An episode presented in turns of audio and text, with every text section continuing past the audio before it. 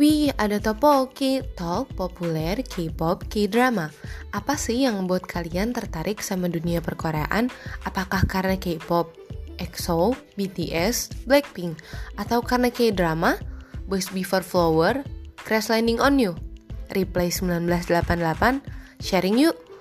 Topoki will be airing every week, so guys, don't miss it and stay tuned.